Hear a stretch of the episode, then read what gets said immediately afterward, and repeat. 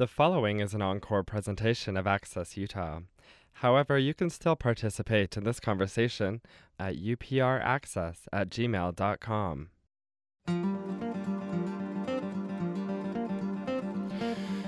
Welcome now to Access Utah. I'm Tom Williams. John Palfrey, chairman of the Digital Public Library of America and a director of Harvard University's Berkman Center for Internet and Society, recently told the Deseret News that he's been struck by the number of times people tell him that they think libraries are less important than they were before now that we have the Internet and Google. He says he thinks just the opposite. Libraries are more important, not less important, both as physical and virtual entities than they've been in the past. John Palfrey is author of the new book, Bibliotech Why Libraries Matter More Than Ever in the Age of Google. And he joins me for the hour to discuss the future of the library. John Palfrey is head of school at Phillips Academy in Andover, Maryland. He also serves as chairman of the board of trustees at the John S. and James L. Knight Foundation. And as I mentioned, chairman of the board of directors at the Digital Public Library of America. Uh, John Palfrey, it's a pleasure to welcome you to Access Utah. Thanks. Thank you, Tom. Thank you so much for having me. Just one note: Andover's in Massachusetts, where it's very snowy today, as opposed to Maryland. Mar- oh, I, are, I'm I did to be coming to you from here. I did see the MA. It, and, right, it's very confusing. And and that is Massachusetts. I'll probably get an email from my sister who lives in Maryland uh, saying, uh, uh, "Duh, you got that wrong." Okay, Andover, Ma- Massachusetts. Uh, by the way, before we get into that, uh, you've been at Harvard right? I You've have, been the yes. director of library there. Before coming to Andover, exactly. I was uh, I was a law professor and I was um, a vice dean of Harvard Law School, and part of that responsibility was uh, was um, being the library director, which was a ton of fun. Uh, but now you're over at Phillips Academy. Tell me about a little bit about Phillips Academy. What when, what's your role there? Phillips Academy is a completely wonderful school. I'm the, I'm the head of school, which is basically the principal of a high school, and it's a uh, it's a residential uh, boarding school for 1,100 kids, and we have kids from all over the country, including Utah, um, and all over the world. Actually, it's a, um, a school that's been uh, around for 238 years. It was uh, founded uh, two years into the, the American Revolution in 1778. Um, it's a wonderful, uh, both traditional school in the sense that it has a very strong um, uh, commitment to academic excellence and uh, has a, a, really terrific liberal arts program. And it's also, I think, a school where a ton of innovative things are happening and lots of um, uh, new experiments in how teaching and learning are uh, are unfolding in a digital age. And we've got just wonderful kids. Uh, so I go from Harvard Libraries to to essentially the, the you know, it's a, it's a high class high school, but it's a it's a high school, right? Amazing high school. Uh-huh. Well, these I mean, part, partly it's just we really have extraordinary young people here and extraordinary uh, faculty colleagues, um, and certainly I loved my work at Harvard, but um, but I think um, the school known also as Andover really has a a very special place in the firmament of American secondary schools, and um, I think it's a, a, place where really extraordinary education happens. So I'm, I'm, I'm blessed to have had the chance to work at Harvard, and I'm certainly blessed to, to be at Andover today. Uh, you're still involved with Berkman Center for Internet and Society? Yes, absolutely. My, my research home at Harvard. Yeah, interesting. A lot of interesting issues um, being treated there. I want to get to the, the library, of course. I have fond memories of my hometown library, Uintah County Library in, in Vernal. Um, you know, many hours there and uh, many books, uh, you know, taken out of that library. Um, and I still remember the first book wrapped in plastic that I was able to take home from my elementary school library. I, th- I think a lot of us, uh, John Palfrey, have fond memories, at least, of libraries. Thank you, Tom. Absolutely, and I think it is a, a crucial part of the story is how strongly we feel about the importance of libraries in our own lives, and I think many of us have have those very very fond memories of the first time maybe you walked into a library and you had that sense of wonder that sweeps over you as you think about oh my gosh think of all this knowledge and all these exciting things to to discover and that you know often the library is the physical place where that happens and the librarians are often the people who who uh, open up our eyes to that i think for many people libraries are uh, a warm place to go on a cold afternoon after school or a or a cool place maybe on a hot summer day uh, there are places where maybe you learn something that you otherwise um, didn't know how to do. So for me, the um, going into a library as a 12 year old, that's where I took a course on babysitting. It allowed me to get my first official paycheck because people hired me as a babysitter. So people gather skills there. And I think today that often has to do with computers and, and the skills that we need to thrive in a digital age. Um, so lots of people have different, different memories of libraries, but they just, just have played such a crucial role in so many people's lives. And I think we've, in a, in a sense, forgotten how important they are. Mm-hmm. I have fond memories of the bookmobile as well. Uh, you know, uh, include that in the discussion. I remember my family would drive. It, we were closer actually to the library than Bookmobile, but I, I don't know for whatever reason we'd pack all the kids in the car and you know drive out to the rural areas of Uintah County and find the Bookmobile. And I, I don't know, maybe that was a little easier for the parents. I'll have to ask my or mom maybe it was that. cool and you liked the you liked the idea of it. Yeah, maybe so. And I, I certainly did love the idea. You'd, you'd get in this essentially this big van, and there'd be there were these rows of books, and it was very cool. Um, but then changes have come, of course. Um, uh, for example, you talk about this. This resonated with me. You go to a university library today, and there are a bunch of young people there uh, studying or doing whatever they're doing. Very few of them are actually accessing the books on the shelves. It's true. My experience, both as a, uh, a library director at Harvard and now as the head of a high school, when you walk into a library, it's full of students. And, and we, one of the great things when people worry about education in America, certainly there are places where kids just want to study and they, they spend their time uh, in environments like libraries, uh, cheek by jowl with one another, and, and they are uh, learning at a great pace. But, but it's quite right that the, the activities that students do in libraries have changed somewhat. Uh, it's it's not to say that kids don't ever check out books or don't ever check out uh, movies or audio files and so forth, but they don't do as much of the um, the kind of reaching up into the stacks as they, they once did, and they're not as reliant on on the that mode of getting information. But they are often working with their computers right there and accessing just as much information, if not more. They are uh, they're reading uh, probably just as much, if not more, uh, through different means.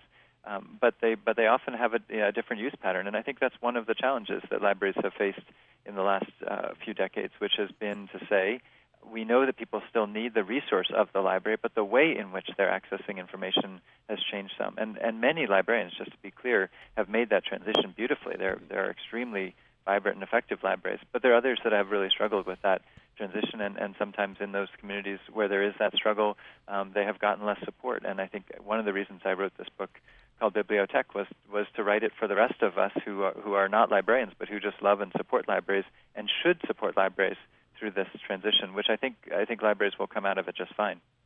You do think they'll come out of it okay? Absolutely. Oh Yeah. no, for sure. Mhm. And and I think part of it has to do with um, where you started, which is to say that many people have such a commitment to libraries and recognize their value um, that I think you know common sense, good sense will prevail. Uh, I think libraries play such an essential role in our democracy, and I think that we are. I'm an optimist in this sense. I think as we um, when when we sometimes look at a Congress that has struggled to make decisions, we we get frustrated with our democratic systems. I think we will turn back to thinking about what are the core democratic institutions, and I think libraries and schools and journalism are all part of that, and, and I, I think we will um, we will recognize the importance uh, of these institutions and support them. I hope that's not a naive idea, but but I really believe it. Um, I also think that many librarians have figured out the the story here and figured out the code that says if we can align libraries with the missions of our communities in a variety of ways and to support lots of different things that people need, whether that's an immigrant coming to the country and needing to uh, learn a new language, or it's somebody who is a job seeker. Um, maybe it's an older person who doesn't have access to uh, the web in the same way that, that other people do, or digital devices, and, and providing them um, uh, with resources. I think as we think about what those uh, alignments are between libraries and communities, um, I think that uh, the support with libraries will, will only grow over time. But but we ha- I think we have to make a strong case for libraries in order to ensure that's so. Uh, so I would think for many people, maybe at or near the top of that list, a case for libraries would be uh, you mentioned uh, a vital institution in our democracy. I wonder if you could expand on that. Where where and you mentioned alongside journalism and others. Of course, journalism also under attack, and newspapers are, are threatened in this digital age. But but libraries as a as a key institution in our, our democracy. Well, I think libraries are essential to our democracy on many levels. I think one is actually as physical spaces in our towns, and this is something we just shouldn't take for granted. I think as as people have the tendency in a digital age to be more isolated from one another, to be using their devices perhaps at home or um, or by themselves. I think we need places where people will actually come out into uh, what we used to call the commons, to come out into civic space, into public space. And if you think about it, many of those public spaces have been replaced by commercial spaces. I don't know if it's true where you live, but certainly a Starbucks in, in my town or um, other places that are commercial or wonderful gathering places where people come together. But I think it's actually very important that we have non uh, commercial, we actually have public spaces where people come and talk about ideas and connect around ideas. Um, and I think community centers play some of that role. But I think libraries, by virtue of organizing people's interests around ideas and topics and, and civic life, um, I think they play an important role in, in that sense. I think, secondly, it is not the case that everybody has equal access to information um, in a digital age. So we've worried a lot about the digital divide, the sense that not everybody has a fast broadband connection to their home. Um, we worry a lot about the fact that information is increasingly being something that you, you need to pay for uh, when you're going online. So if you are um, looking for ebooks and you can afford what Amazon offers and others, that's fine. But it's very important, I think, that people have um, both a, an on ramp to technological systems as well as access to materials. And if libraries weren't a free place for everybody to get information, I think that would be a negative for democracy. Uh, and I think as as we struggle with growing income inequality in our country, that ensuring that it's not about how much money you have uh, in terms of your ability to get access to information and skills that you need to thrive in a democracy. And libraries have been a really important counterweight, I think, to that inequality, um, you know, throughout their history. And I think that I think that's yet another reason why they're pretty central to to democratic systems. So I could go on and on, but I think libraries just play a crucial role, and I think they are as I mentioned, alongside schools and alongside journalism, these are institutions that we need, I think, um, to help people be great citizens and, and be great democratic actors. Is there so physical space? But is the what do you think the role of libraries in the digital space is? So in the digital space, I think libraries um, have a, a, role to play that that is obvious on one level today, but there's also so much potential that's not obvious uh, going forward. And so I think I think really there there are two things libraries need to focus on. One, in the obvious sense, some people do need access to the internet and can't afford it and don't don't have high speed connections and so forth. And, and I think libraries, thanks to the uh, funding from the Gates Foundation and the federal government and others, um, many libraries have over the last couple of decades become the places in their community where people can go and get get access through an on ramp onto the internet. And I think I think that's essential. Um, so that's that's kind of a starting place. A second second part of that that uh, current and obvious area has to do with digital material. So uh, many people increasingly like to read books on an electronic device, and if what we think of libraries as doing is providing books to people, um, I think it's important that libraries provide electronic books as well as physical objects to people, and um, that's actually a relatively tricky thing. We can come back to the the, ebook uh, publishing issue, but I think libraries need to be places that actually provide digital materials uh, to people. Um, and then the non-obvious has to do with what I think libraries could do in a digital age, and, and increasingly are. Um, you mentioned uh, something called the Digital Public Library of America, um, uh, which I used to be the, the uh, board chair of. I've been very involved in. Um, the DPLA is a uh, it's an effort across the country to create a digital library for, for the nation, and it involves digitizing materials. So it could be um, could be uh, ancestry records um, that you might find uh, in a local collection. It might be um, historical uh, records from a particular town. It might be uh, images that are that are in a particular archive. Um, but as we digitize all these materials and make them available, um, we're creating it as a national resource where um, anybody can access it and um, create new connections and learn new things. And it's actually uh, an absolutely fascinating project. I hope people will go uh, online to it. It's at dp.la. Um, it's increasingly got the collections of the big national uh, libraries as well, so the National Archives and the Smithsonian, um, some things from the Library of Congress, um, the New York Public Library, Harvard University Library. Um, as things get digitized, they're getting put into uh, this national resource. And, and I think uh, the sky's the limit in terms of what libraries can be in a digital era if we, uh, if we create these new platforms uh, in this way. And we'll have a link to the Digital Library of America uh, up on our website as well. Yeah, very interesting project. I want to follow up on that as well. Uh, before we go to break here, um, I want to set up a discussion in the next segment um, about threats to the library and how we overcome those. I wonder if you'd tell me the story, um, kind of this in a talk you were giving, I believe. Um, I think you were in the library in Andover, and uh, it's this is a contest between Siri and and the reference librarian. Yes, absolutely. So I, I, one of the ways in which I did this book was to sit in, in public libraries and research libraries uh, around the world as I was writing it, and one day I was in our local library, and the, the time that I like to sit in libraries best is a little after three o'clock because often kids are spilling into the library right after school. And uh, sure enough, I was there one day, and, and a young person was uh, starting to do her, her homework and said, um, into the smartphone that she was holding, she said, um, "Siri, what does terminal velocity mean?" um, and Siri did not have an answer for it, which I thought was kind of wonderful. But three or four feet away was a, a wonderful reference librarian who I was quite sure not only could have given her the answer, but even better, probably could have given her a way to get the answer uh, somewhere in the library. Um, and that's not to say that at some point Siri won't figure out how to answer all these reference questions, but it really is to say that, that even today, even with things as wonderful as the things that Google and, and Apple and others are producing, um, the human involvement in libraries is so important. It's interesting. Uh, I love I love that story. Uh, it's interesting that the the kid, you know, would ask Siri. He or she is in the library, but he or she is asking Siri. So that's exactly, an indication exactly. where where kids are these yeah. days. Yeah. Uh, let's take a break. When we come back, um, I want to talk about uh, threats and and the, this uh, presumption on the part of many. And you've gotten this. I'll have you tell the story about. Uh, you say this is one reason you wrote the book. People encounter you at parties, find you're head of a library, and you have a conversation.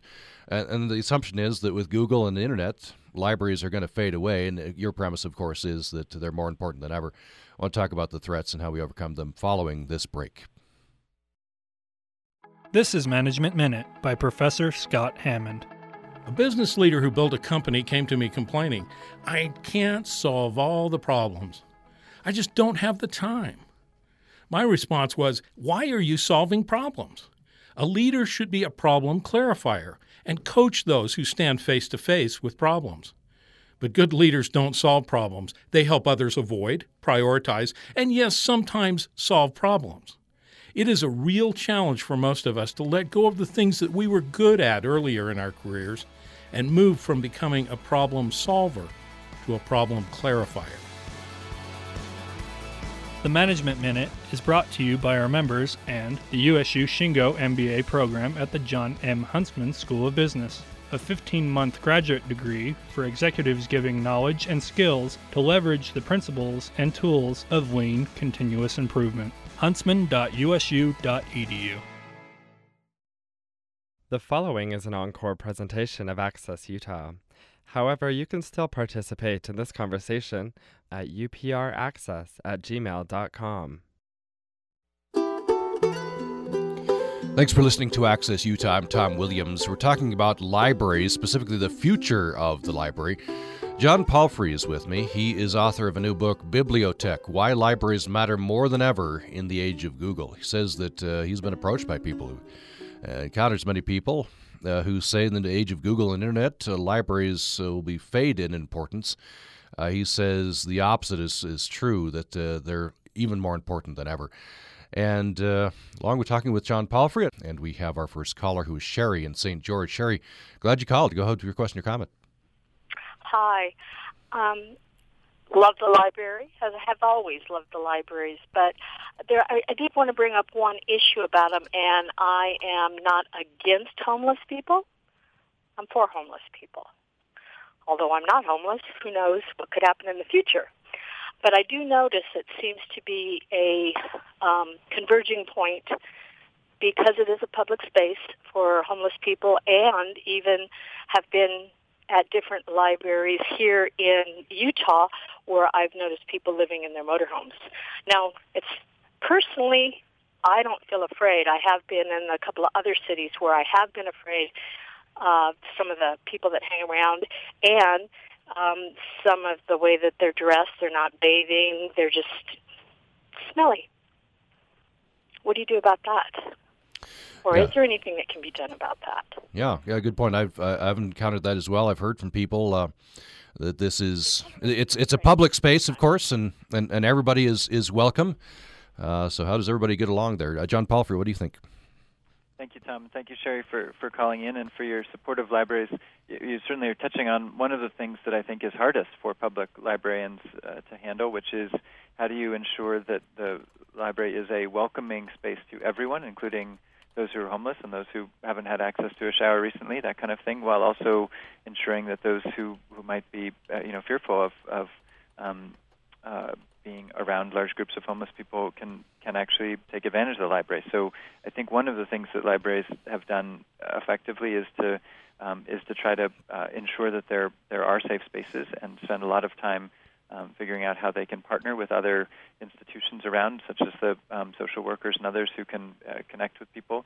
Um, certainly, there is there are the times when, when libraries have to work work with police if people do become disorderly and so forth. But I but I do think that in a way, libraries are microcosms of our democracy in the sense that, that we all have to figure out how um, how in public spaces we do we do coexist and and certainly libraries are again one of those few spaces that are truly public in our in our towns and our cities. And I think we have to I think we it's it's on all of us to figure that out. Um, and you know one one of the approaches I think that libraries have have tended to take is to have different kinds of environments within the library so different kinds of zones. Um, and in that sense there might be zones that are places where people might be more comfortable um, lounging for large areas of time, and other places where people are more likely to be studying or more people likely to be um, using digital devices, or increasingly things like maker spaces where people are actually making things in libraries.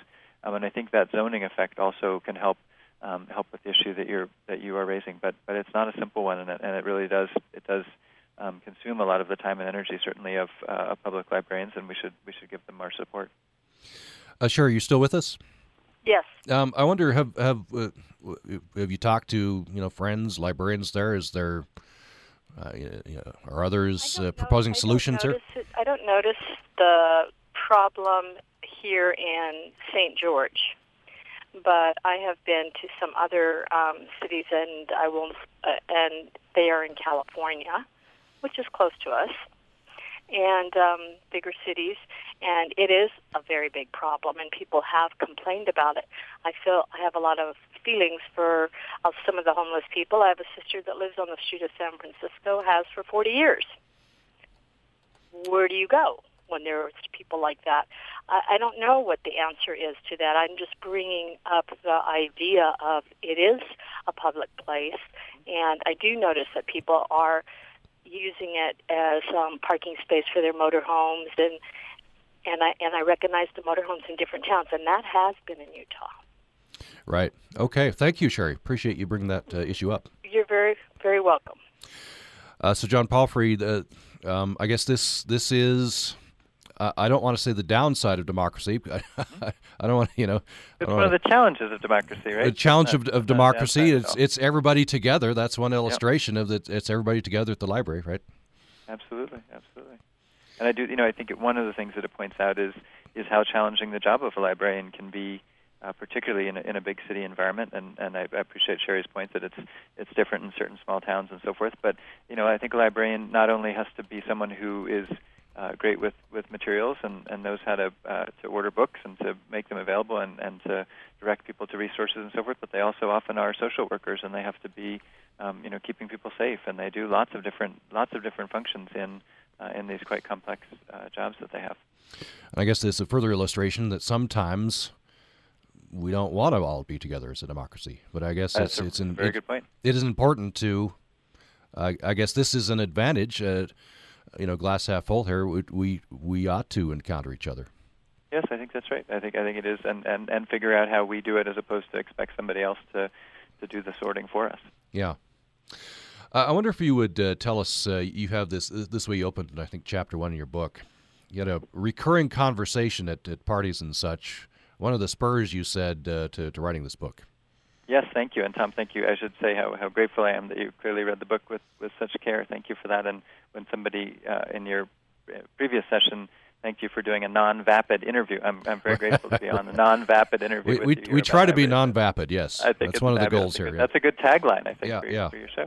Um, uh, yes, so the, one of the one of the spurs for writing the book uh, called Bibliotech was uh, the conversations that I had over and over again, and it was backyard barbecues or cocktail parties, and I had just been appointed uh, to a new job in, at Harvard Law School, and, and my friends knew that I was a lawyer and had been a, a law professor, and that uh, they would say, "What are you up to?" And I say, "Well, I, I'm um, uh, becoming the director of the library." And they'd say, "Oh, that's kind of interesting, but you know, aren't aren't libraries going away now that we have Google?" And then they they turn to me and say, "Oh, yeah, and you were interested in the digital stuff, so you're the digital guy. You're going to get rid of the library. Now it all makes sense." And then they'd be headed off to the bar or, or to the um, to the uh, barbecue and to grab a, a burger or whatever. And I'd say, "No, no, no, that's not the point at all." And I'd be chasing after them, and they never would want to talk anymore. So I figured I had to write a book to uh, to make this case. Um, the flaw in that argument is, of course, if they didn't want to talk to me about it for three minutes, they probably didn't want to read the 200-page book about it Right. either. But um, in any event, I felt it was important to make this case because it just stood for it stood to me for a proposition that I think much of the time we're not thinking deeply enough about the importance of libraries, and I really felt that the the threats that some libraries are facing are worth putting in front of public attention. I'm, I'm really grateful for your doing the show in this way. I think one of the things that librarians have faced is is certainly budget cuts, and this is you know, no surprise of social services and, and public services in our country have been under budget uh, budget pressure, and that's true for the police, and it's true for fire, and it's true for um, schools and all the essential services. So it's not not uh, libraries are not alone, but there are many places in which libraries have seen their budgets cut or their hours reduced. Uh, many places where uh, in big cities where where branch libraries get closed uh, because of lack of funding. Uh, certainly, one of the places where it's it's pinched the most is school libraries. Uh, Tom, you mentioned in the top of the hour your experience coming home with a wrapped book from a school library, and that's a really important part of the library experience. If you look at America, um, there are about 125,000 libraries of various sorts. 100,000 of those are actually school libraries, um, and those are um, very, very often uh, highly correlated with, with good school outcomes. So if you have a great school library, you're very likely to have good school outcomes. Um, and yet, those are some of the, the quickest things we cut. So libraries, I think, because people have assumed that they're less important during the age of Google, have suffered from these cuts. And I think it's actually really important that we recognize libraries are not that expensive on a relative basis, and they really pay off in, in lots of different ways, and, and we ought to support them. Um, I went to Amazon and uh, read some comments. I don't know if you read the. Do you read the comments? Uh, I on- try on- not to. I did read the very first one, and then and it was Okay. a negative comment, and th- that I really disagreed with. It, so I've I've decided not to focus on them. Well, there are a lot of glowing comments. I'll just let you know, and, and a lot of people nice. agreeing with you. There's only you know uh, just uh, two or three that uh, disagreed. I want to, re- but I, I want to read a paragraph from one who disagreed with your premise. Oh, good. Uh, to to you know, and and then launch into a, a fuller defense of, of libraries. Uh, this is David on Amazon responding to uh, John Palfrey's book Bibliotech. He says saving public libraries is like saving the newsreel before the feature film. When people had no other way to get visuals, the newsreel was hot. When information was nowhere to be found, the public library was a godsend. And so his, I guess his point, he's he's agreeing with the assumption that some people have uh, that Google, Internet, you can get the information other ways, uh, and so the library is, going to fade away. What? Uh, why do you think it's not? Why do you think it's still, you know, even more important? Well, thank you, thank you for channeling the the Amazon comments because I haven't haven't peeked at that one myself. Um, but it's a, it's a great example which says, you know, I think it's an assumption that because we have the internet, um, we have everything we need when it comes to information and knowledge. And I think it's just it's just plainly not true. First of all, not everything, of course, has been digitized, and um, I think that's a something we need to need to work on.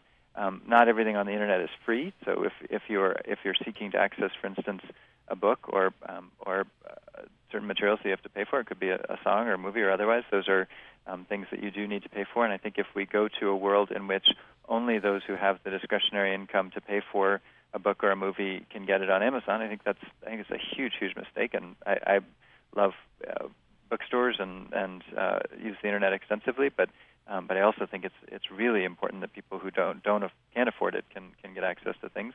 I also think it's there's a there's a lovely quality to the fact that we um, don't need to own every item, and in fact, we can share some of them in, in our society. I think that's actually a, a really important point, and libraries um, have that quality. So, in essence, what we're doing is pooling our resources in a community to have a bigger collection than any of us could could possibly have. And I think even in a digital era, that's important, and, and libraries uh, carry that out.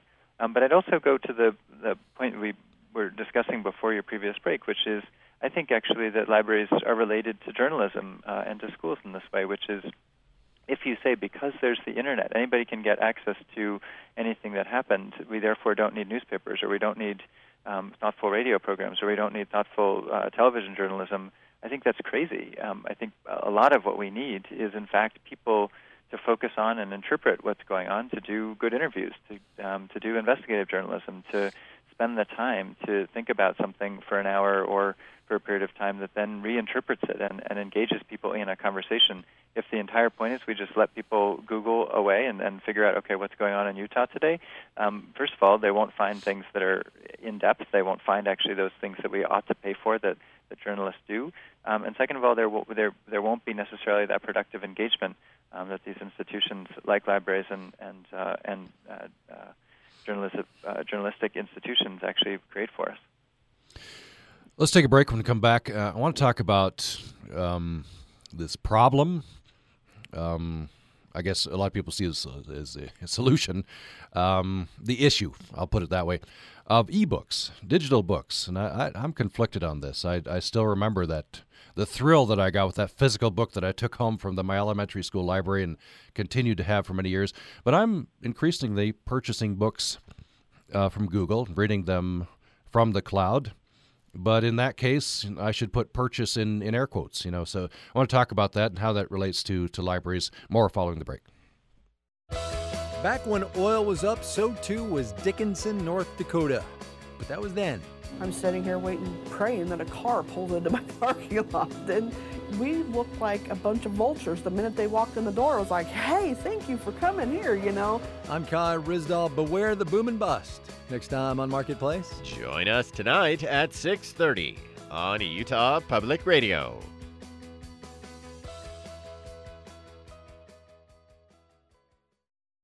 The following is an encore presentation of Access Utah.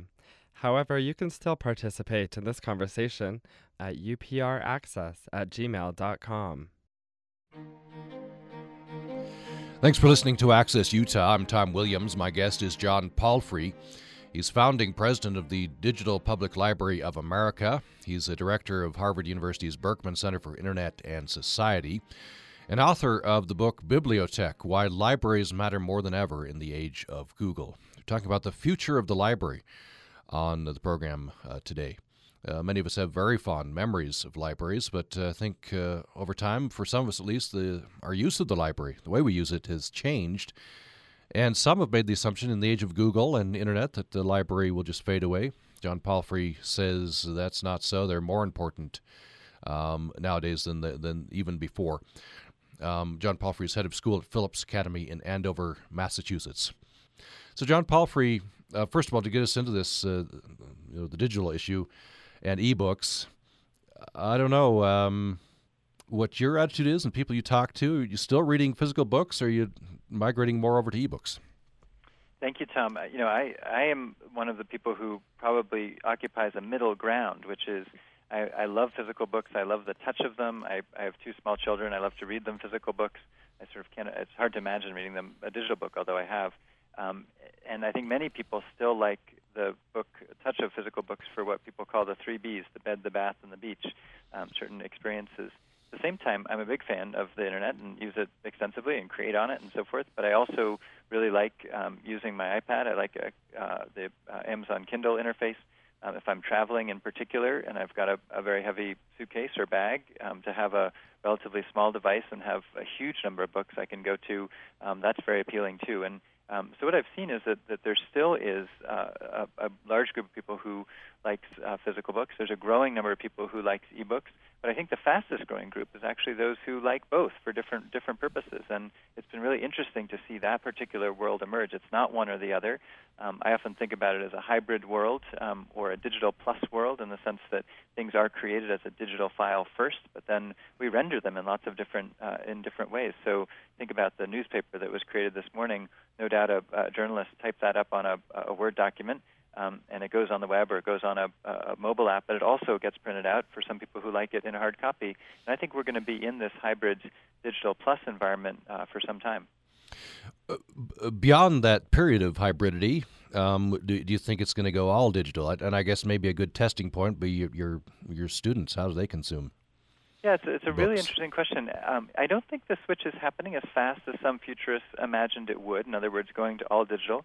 I think the physical book has been more persistent than most people um, predicted a few years ago. In part, it's because they're beautiful, and people actually like beautiful objects.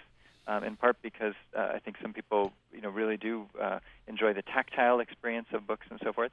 Um, one thing I've been a little surprised at, I, I teach a, a U.S. history class at, at Andover um, to a group of uh, 12 or 14 kids each year, and um, we give them the option of purchasing the book itself, which is a little over $100. It's Eric Foner's uh, really great history of uh, United States called "Give Me Liberty," um, or they can get for about a third of the price. They can get a digital version of it, um, and uh, almost to a young person, they bring in the physical object. So I think there's only been one student in the last two years out of say 25 kids who's actually bought the digital version Um, I think when I ask them about it, it's about the annotation possibilities. They rather write in the margin of a physical book.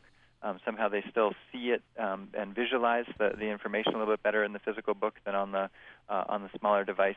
Um, so I think even even with young people today, I think um, the the physical book has been uh, surprisingly persistent. Um, I you know I do think over time digital uh, interfaces just continue to get better and better and better. I think that annotation topic of writing in the margins, I think digital uh, devices will get better at that. I think um, the the interface will get will get lovelier and crisper over time. So you know I think it, it probably will go all digital for most things uh, over time. But but I, I would imagine that some physical books will persist. Now, when we bring, bring this issue to libraries, I think ownership become, becomes an, an, issue, right? Uh, with a physical book, library could purchase the book and then lend it out to whoever they wanted to as many times as they wanted to. The rules are a bit different with digital ebooks. That's exactly right. It's a, it's such an interesting point, which is we've gotten used to libraries being places that can own objects, and it's a it's a particular part of the copyright law, which is called the first sale doctrine, and it basically says if you buy a physical object of a of a book or a copyrighted work, you can do anything you want with it. So you can go bring it to a secondhand bookstore. You can, as a library, you can lend it and so forth. If you felt like you could tear it up and you know uh, turn it into something else or or uh, throw it away or whatever. Um, with the digital object, you don't have the same set of of rights. So um, libraries, when they're acquiring digital materials, most of the time they're renting rather than buying.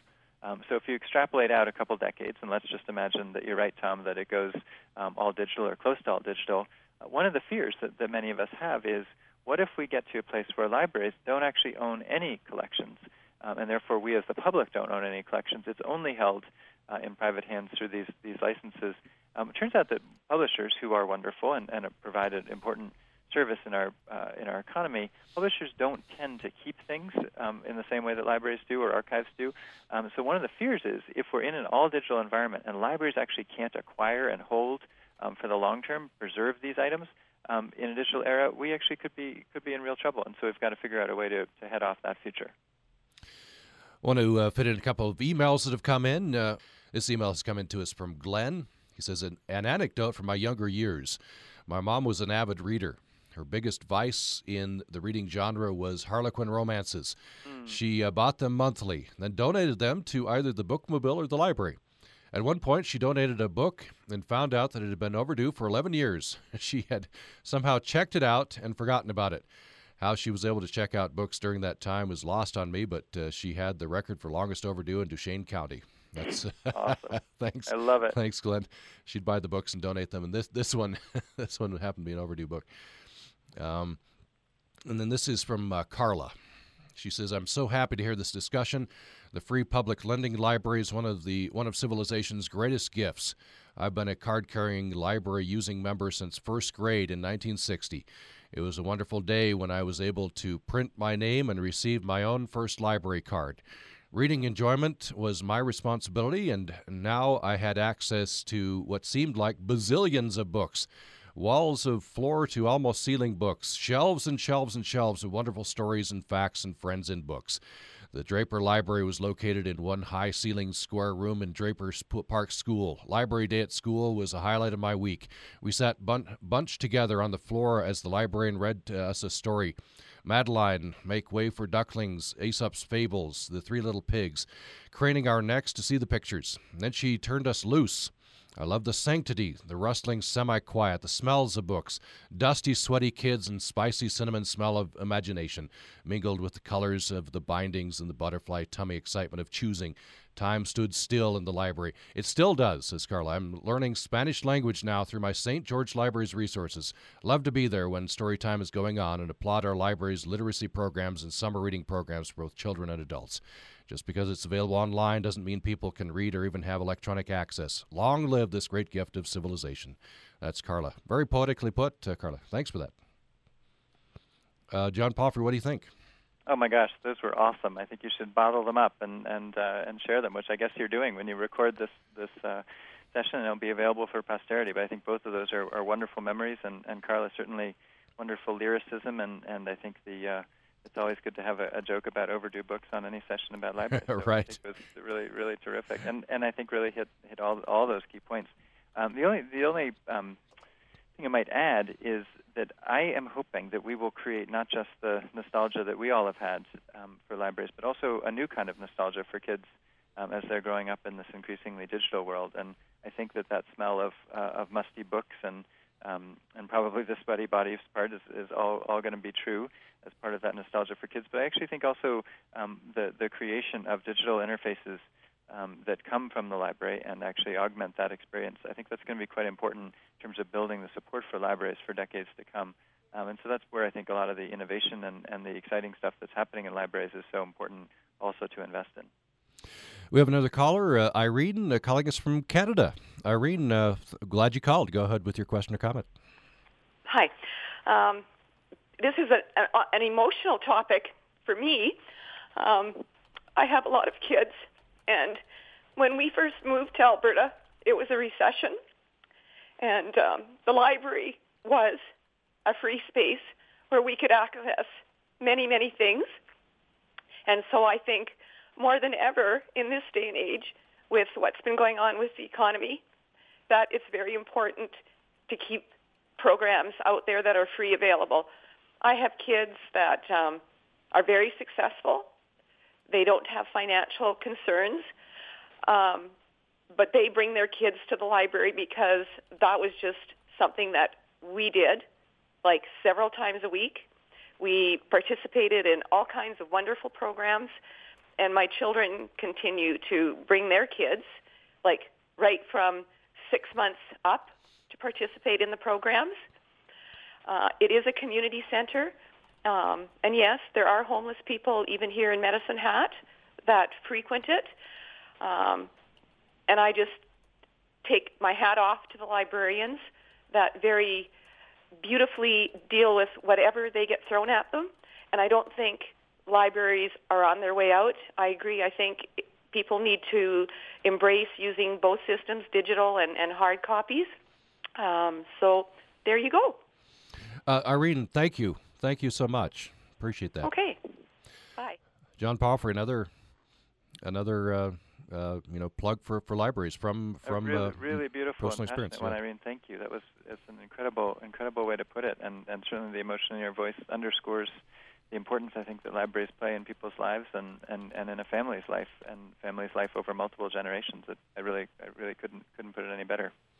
So that that emotional component, the, the, the you know the wonderful memories, um, as we mentioned earlier in the program, if we want to save libraries, probably going to have to tap into that.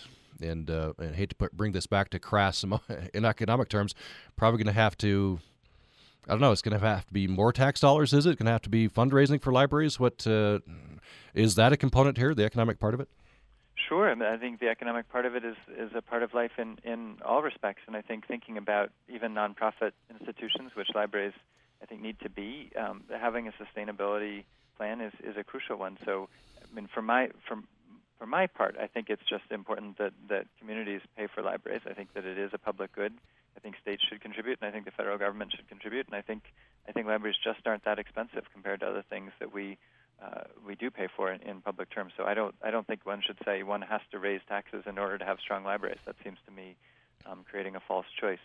Um, but I, but I also think that libraries do have a long history of philanthropy being a part of it, and that that is you probably know that the first public li- big public library in, in the world was the Boston Public Library in, in uh, around 1850.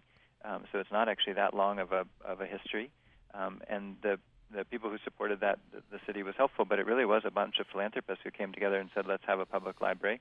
Um, you then have about 50 years later, so you have Andrew Carnegie saying he's going to devote a lot of his wealth to to libraries, and, and that resulted in thousands of libraries across the country um, because of Carnegie's gift. But he also said to towns, if I give you this money and you follow a set of rules that I have, you then have to continue to support it over time. So it was a leveraging of private money um, with public money in that way. And I actually think that it, it would be great if there were uh, individuals these days who have made a lot of money on the internet and, and on uh, information and knowledge who would step up and say, we're going to support this next generation of libraries.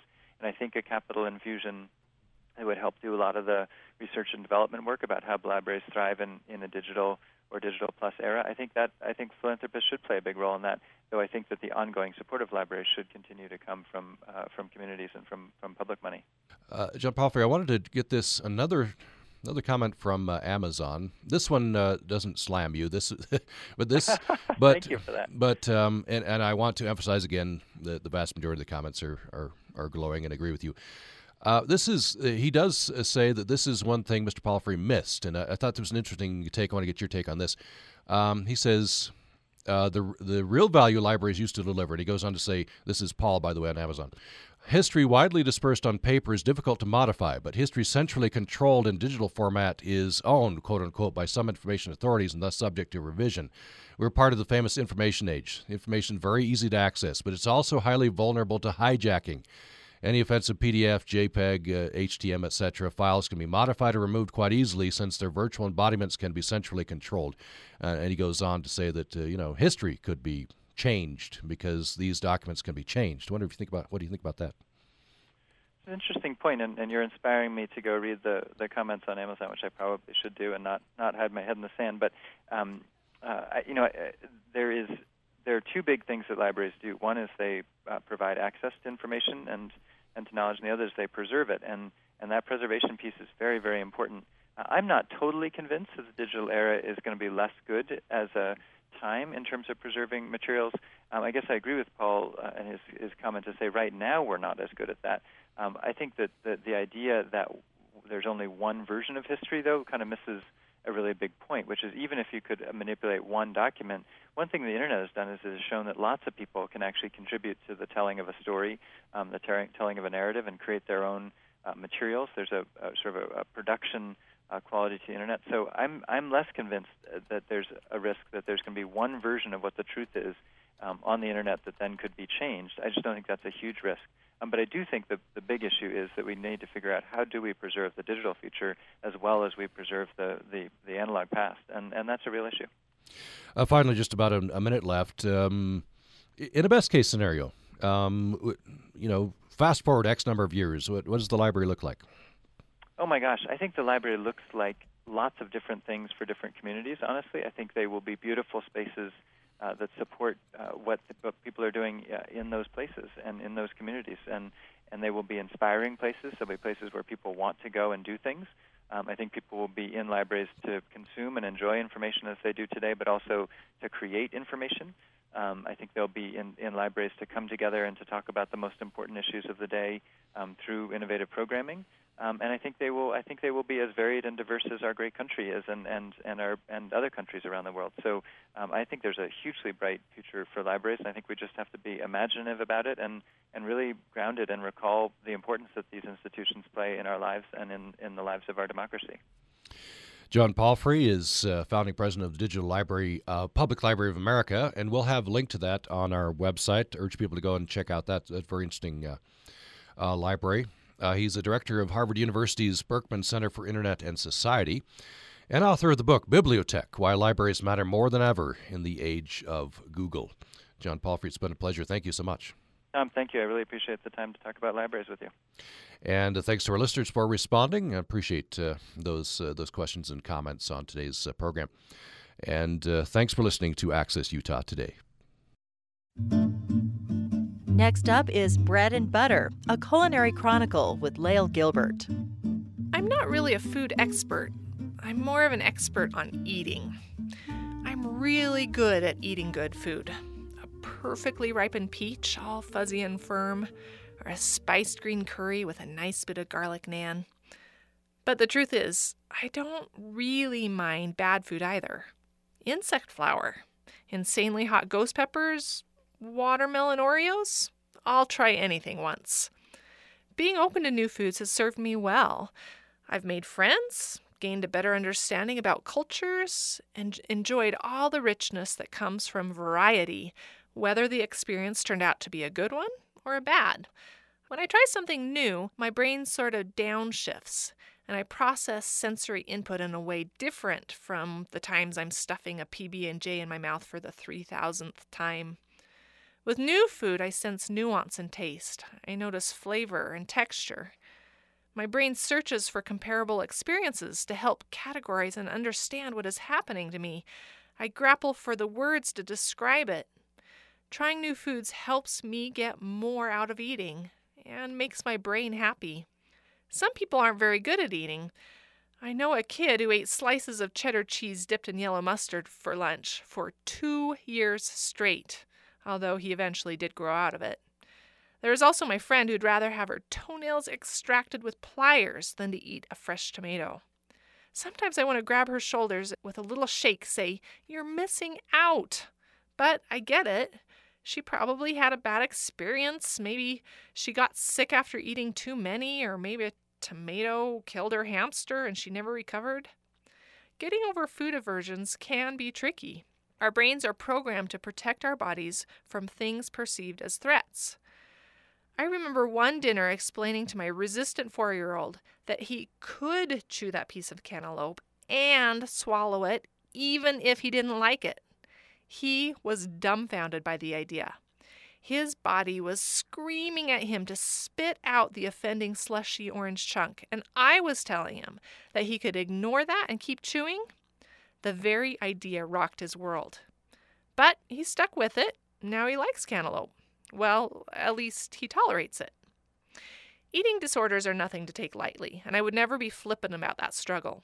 But if you are a middle of the spectrum picky eater, there are a few secrets that can help you become a good one. Step one try lots of foods. Train your brain to automatically reply with an enthusiastic yes anytime someone asks, Would you like to try a bite? Remind your brain that you don't have to fill your stomach with the seafood goulash or blueberry chutney unless you actually like it. And you might. If it turns out to be disgusting, don't categorize the difficult mouthful as a failure. Chalk it up as a new experience. And you can never have too many of those. Step two be hungry. We spend precious little time in modern America with our stomachs less than full. Hunger can be a useful tool. Something changes biologically when your stomach is sending desperate little hunger tweets to your brain. Your standards shift, your prejudices fall. Where you might have once turned up your nose at Brussels sprouts and butter sauce, they may become a tiny bit appetizing. Step three try a new food at least seven times before you set up any categorical embargoes against it. It takes a long time for your brain to disassociate the cherry tomato from the dead hamster. Keep at it. If the food itself or the social experience around it is worth it to you. Eventually, the smell, the taste, the texture of the experience will change pathways in your brain. Tomatoes might eventually bring to mind sun drenched vegetable gardens or the sweet cold crunch of a green salad. But to create these new pathways takes a willingness to actually try the food over and over again. If you refuse the food right away, your original impression won't change and you'll be stuck with the thoughts of dead hamsters forever. That's my two cents. If you want to hear more advice about potty training your child, or which cell phone to buy, or any other topic already weighed down with too many opinions, let me know. Meanwhile, try something new. It's worth the experience. This is Lael Gilbert for Bread and Butter.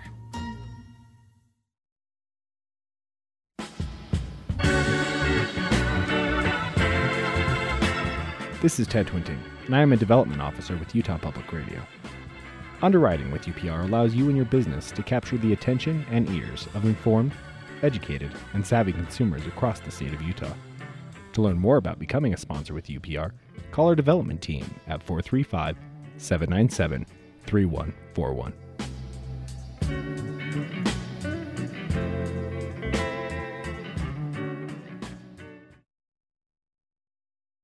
You're listening to Utah Public Radio, a statewide service of Utah State University and the College of Humanities and Social Sciences.